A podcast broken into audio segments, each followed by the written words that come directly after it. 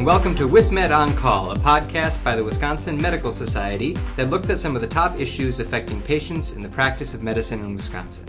I'm your host, Peter Welch, Vice President of Strategy and Partnerships, and joining me is Bob Foulks, the Society's recently retired Chief Financial Officer. Hi, Bob. Hi, Peter. This episode is part of a special financial literacy series entitled What I Wish I Knew aimed at answering questions from young physicians, residents, and medical students about topics that may not be covered in medical school. In this episode, we're talking about balance sheets and income statements, something our guest has a lot of experience with. So let's start with the very basics, Bob. What are they, and what should we be looking for? Okay, and every business has a set of financial statements. Um, and and just to get to the basics, there's really two two basics in the accounting world. We call it the there is the trinity of them. Uh, but if you were to get an audit report, you get a balance sheet or statement of financial position, an income statement or statement of activities, and there's also a statement called a cash flow statement. And those are done in a couple different ways. But primarily, when we talk about the business financial statements, you're talking about a balance sheet and an income statement.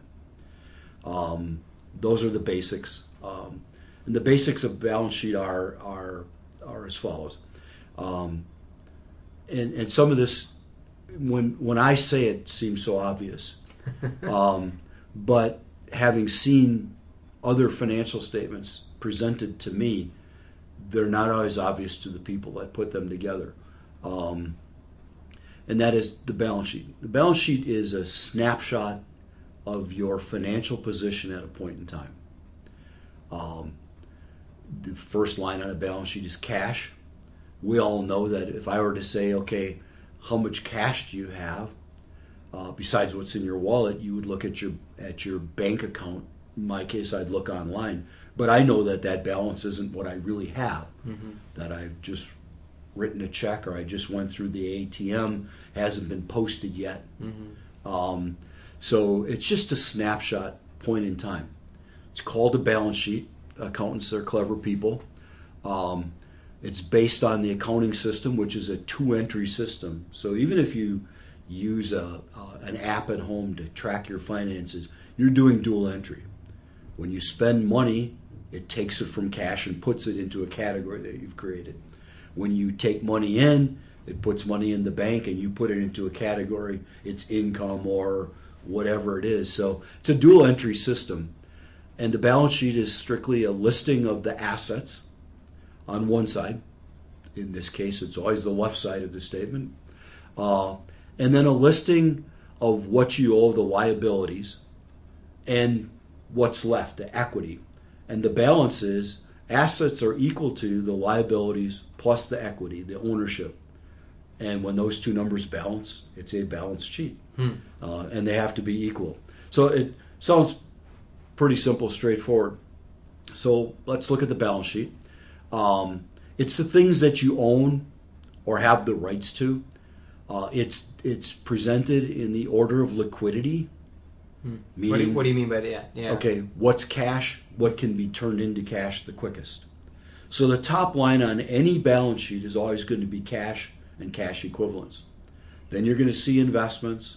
Then you're going to see things like accounts receivable, people owe you money. Those items below cash that can be turned into cash in a relatively short period of time. And in a balance sheet situation, the current assets are those that can be turned into that cash in a year. Then you've got other longer term things. If someone, for instance, owed you money for a long term, a five year note, mm-hmm the one year portion would be there. The other four would be a longer term asset. It's money I have coming, but it won't be cash this year. Then you have other things like property that you purchased. Um, if you have office equipment or anything that has a useful life of more than a year that's worth more than say a thousand dollars and you can accountants can set those values but doesn't pay to depreciate i've got a calculator on my desk here at Society mm-hmm. that cost $129 and I've had it for 10 years. Well, even though it's lasted more than a year, we're not going to capitalize and depreciate that mm-hmm. over that time.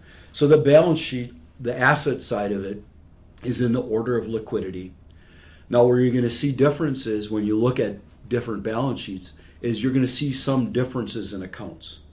Okay, uh, a service industry that makes no goods or products or sells nothing but provides services to people will have basically cash investments, current assets, maybe if they've got some some property and then some longer term assets. But they won't have things like inventory. Mm-hmm. In a retail situation, you have to have goods to sell. So when you get into retail, you'll see an inventory number. When you get into manufacturing, you'll see works in process or the raw materials that get turned into the products. So you're going to see differences in the accounts depending on the industry that you're looking at. But at the end of the day, it's a listing of the assets in the order of liquidity or currency and equaling the total of assets. The other side, the right side, if you will, is going to be the liabilities, the things that we owe. Okay, uh, if we have payments due. And again, it's going to be in the order of when they're due. The most current items being first, and that being anything that you have an obligation to pay off in this next year. So, any accounts payable, something you purchased but hasn't been paid for. Uh, anything of nature of that nature. But if, for instance, let's use uh, the long-term note, a five-year note, the one-year portion will be in the current liabilities, and the other four years will be in the long-term liabilities. And so it's in in the same balance uh, that you see on the asset side, but in this case, it's what you owe, not what you own, mm. uh, if you will. So that that's the basic part of that, uh, and then the rest is what's left over, and I'll call it the ownership or the equity, and that will vary depending on the industry that you look at. If you are a independent business person, sole proprietor, own your own business, what you see left over is what you own, what you own. Mm-hmm. Okay, you may have your investment in that, and then anything that you accumulated in earnings along the way will be part of that, be part of that equity section. If you're a stock company, you're owned your your uh, IBM or uh, let's use a, a more current company, Apple. Okay, Apple is owned by its investors. And so that equity section will be made up of the money that people paid when they bought that stock. Mm-hmm. It'll be broken up between the what they call the par value, the stated value of the stock, and anything else that people paid for it. And then they will have accumulated earnings, retained earnings. Those added together will be the equity of the company. If you're a nonprofit, like the society, there is no ownership. Nobody owns the society, not even the members. It really is in the public interest. Uh, we don't pay, we're tax exempt, mm-hmm. uh, and we don't pay taxes. So the ownership, we just call our net assets. It's really the money available to finance future programs and services. So that's your basic balance sheet. It should have a heading on that says what the name of the company is. it should tell you what what period that snapshot is taken. So it's the balance sheet for the year ended December 31st, 2017. And typically, when you get an audited one, you'll see December 31st, 2017 and 2016 mm. so that you can see the comparison of this year to last year. But remember, it's a snapshot of those two periods of time. And just like if you took a picture of me right now and then you took another one a second later, it will have changed. Mm-hmm. That balance sheet is a snapshot. It's that point in time that that those assets and liabilities are measured at. So if I'm looking at a company and I'm looking at their balance sheet, what are some of the primary indicators that I might look for to see if that organization is financially healthy? Yeah, and again, this will vary again depending on your industries because of the differences like the inventory that I pointed out or companies that don't have inventory we if we were comparing a retail operation to the society or a service company uh, a medical clinic mm-hmm. um, they may have inventory of of supplies that they use day to day but they don't have inventory that they're reselling they don't have you know stacks of shirts and jeans offered for sale but they've got some inventory of supplies and things. So there's going to be differences there. So what am I going to look at? Well, I'm going to look at certain things that should be common to all of them. Uh, the most important one being, what did I say is, is king at the top, is cash. Mhm. Okay. I'm going to look at what they call the current ratio. Current ratio is strictly the current assets divided by the current liabilities. So those things that are going to be cash or cash within a year divided by those things that I got to pay within that same Mhm. year. Okay, so you get a ratio and say the ratio is 3.06 to 1. Hmm. What does that mean? You got three times as many assets as liabilities, right? Or I've got $3 to pay every dollar of those bills. Sure. That's really what it means. And that's an important number to look at. Do does the company have sufficient assets to pay its liabilities? Beyond that one they use what's called the quick ratio. And and this is typically used in that situation like the retailer. Let's subtract from that the inventory or those goods held for sale or in a manufacturing situation, those items. Subtract that out so we're back to real cash Mm, hmm compare that to the liabilities because if you've purchased a whole bunch of inventory it's going to lower that ratio. I want to make sure that real ready cash is available to pay those bills. And so you'll want to look at that it's always better than one to one. Higher the better. Too high might be a bad example of maybe having accumulated too much cash and not Mhm, using it. Mhm. but current ratio is, is probably the one most often looked at. Um, the next one is probably the debt to equity. We've got onto the liability side. So, how much debt do I have versus how much money have we accumulated to cover that debt? Too high a debt is a bad sign. Let's go back to the example, and, and we did a, a previous podcast on purchasing a house hmm and I said the house was 250 we put 10% down it was 25,000 okay that means that I have a 90% debt to equity ratio. 225 divided by the 250 because the 10% down. Okay and that's typical in a house situation.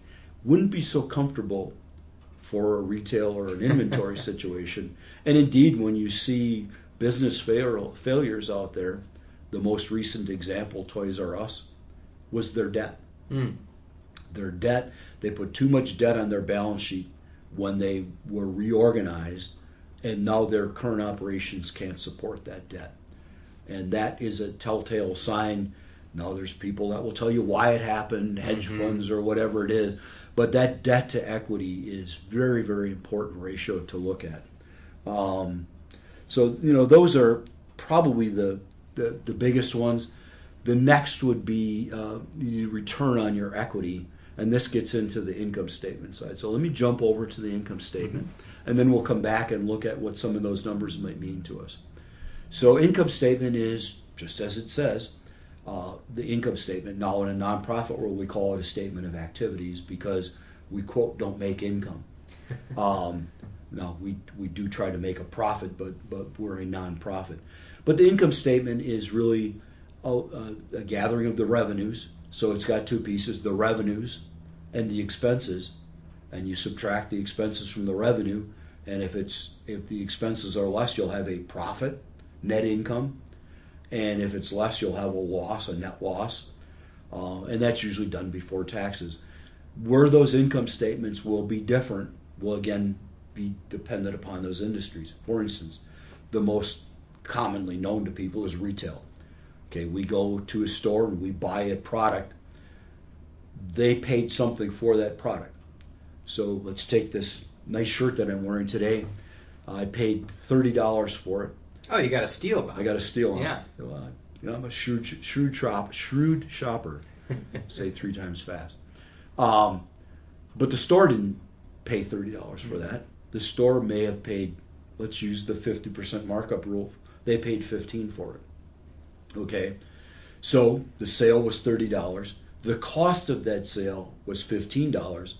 So the gross profit from sales, and that's what you'll see typically in that manufacturing or retail, is that profit from the direct sale. You won't see that so much in a service industry because we aren't giving a a, a, a piece of property or a piece of merchandise in trade for that.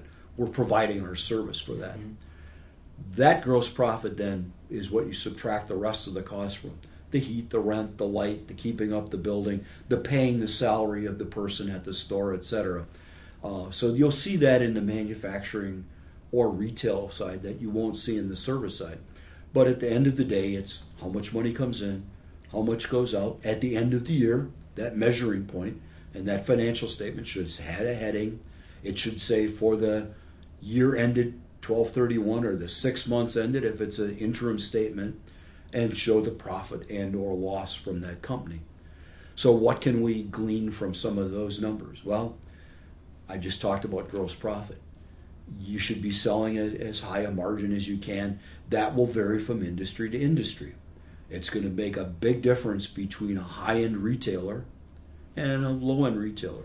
I think that your Walmart gross profit is going to be much less than a jewelry store, for mm-hmm. instance, in a retail environment.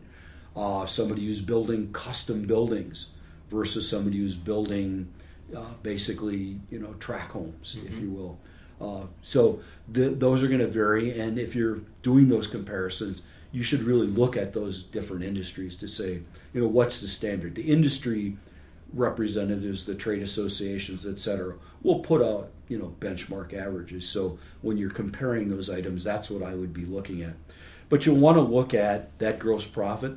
Then you're going to want to look at the return on investment. How much is that income versus the money that's been invested in that company? If I were to say to you, Peter, let's open up an account over here at this bank and they're going to pay 2%. Or let's go to this bank and open up an account, they're going to pay 4%. Pretty obvious that I'm going to go for that 4% number because uh, it's double. But the return on my investment for the money that the company has put in, either the sole proprietor or the investors, the stockholders, what is the return on their investment? That's a number that's frequently looked at. Um, and you'll see those, you'll call it ROI or return on equity, uh, is a number that's typically looked at when you look at and compare companies. And it will vary, like I said, between industries uh, and types of companies within industries. And that's what you would benchmark it against when, when you're trying to compare those numbers. So that net profit margin uh, is the next one, and that's that net profit to sales. How much is sales supporting that profit at the end of the day? Because sales in retail and manufacturing or even in service industry is the bread and butter of that company we don't we have other sources of income but if we don't sell our product provide our service manufacture and sell our goods we don't make any money. And so that's an important ratio to be looking at. And again it will vary by the industry but still important that they are within parameters of the industry that they operate in. That's a great overview. Thank you bob. Uh, tell me a little bit about the difference between for profit and not for profit financial statements. Probably boils down mostly to that to that ownership or equity part of it. Um, we like to say, uh, those of us that work in the non nonprofit world, although I have a lot of friends in the for profit world that say, I've, I've been operating a not for profit for many, many years also mm-hmm. because I'm not making any money. but in the in the not for profit world, um, not for profit really is is a is a tax status, not a business model. We all have to make some money to continue to exist. The difference is where that money goes. In the not for profit world, there is no direct benefit to an owner. There's no what they call inurement to an owner. We can't dividend the money back to the members. We provide the members goods and services. Where in the for profit world, we do. Mm-hmm. Now we have the privilege of, of operating our businesses without paying income taxes. Some not for profits still pay sales tax, we do. Uh, some charities don't have to. But basically, the accumulated assets go back to will go back to the IRS or to another nonprofit at liquidation Whereas if I go out of business and I own the company, whatever is left at the end of the day is going to go back to me. Or if it's owned by shareholders, back to the shareholders mm-hmm. if we liquidate the company. So uh, that's one of the major differences. Some vernacular that's used that's differently because we don't quote make a profit. When we get to the bottom of ours, we don't say net income. We say increase or decrease in our net asset position. so it, it's typically those things uh, that you'll see. But we have the same balance sheet. We have the same income statement. What we call it a statement of financial position, a statement of activities that a business does, because we still at the end of the day account for the business that we do, and how we serve our members when we when we do that. So there really isn't, you know, in my mind, that much of a difference. A nonprofit that doesn't treat themselves like a business is a nonprofit that soon will be out of business. Fair enough. So. so, what questions might you ask a CFO if you were reviewing their balance sheet and income statement? Well, I would look again at those ratios. Mm-hmm. Um, because typically when I get an audited statement, there's two years worth of, of assets and liabilities, two years worth of income statements. I'll look at, at the changes between them, look for big changes, uh, trends in those changes. Sales are way down. Gee, what caused that? Uh, sales are way up. Gee, what caused that? Do we have a spike there? So I'll look at some of those trends, the same ratios, and look at them. If my my my current asset ratio, that that that uh, that operating ratio that we looked at before was I had five dollars available for all my bills last year, and this year I only have three dollars. You know what's caused that? Mm-hmm. You know maybe there's a good reason for it. I'll look at you know if I'm looking at uh, a for-profit industry like an inventory, a big rise up in inventory might be well, did we buy a bunch of stuff that's now obsolete that won't sell? So you look at the differences between the accounts and and try to get explanations on on what caused those changes. Um, that's typically what I'll look at.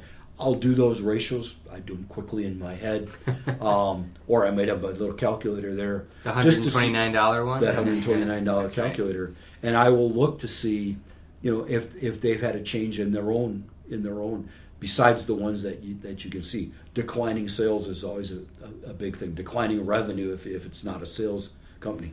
When I look at our financial statement being not a being a not for profit, we still look at our total revenue side. Are member dues up or down? If they're down, why are they down? Have we lost members? Has the member mix changed that caused the decline? You know, those are answers that my board's going to want to ask me. Expenses are up or down why did that happen? Is this a recurring thing? Mm-hmm. Is it a one time thing? So, you know, those are the types of things that I'll typically look at. And I'll always want to look at that comparison.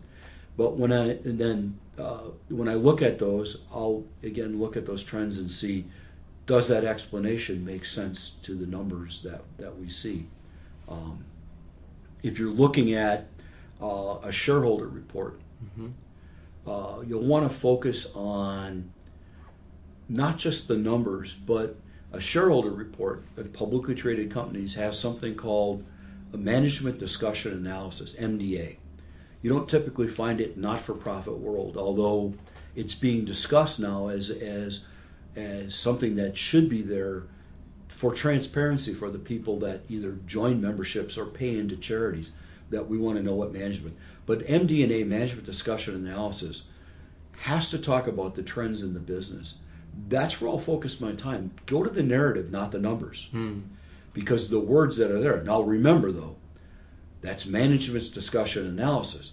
They're going to try to paint as good a picture as they can, but they must be honest with declines in revenue. They must be honest with concentration of risk, and those are typically found in those MD&As management discussion, shareholder reports, prospectus. They use any number of names that are out there.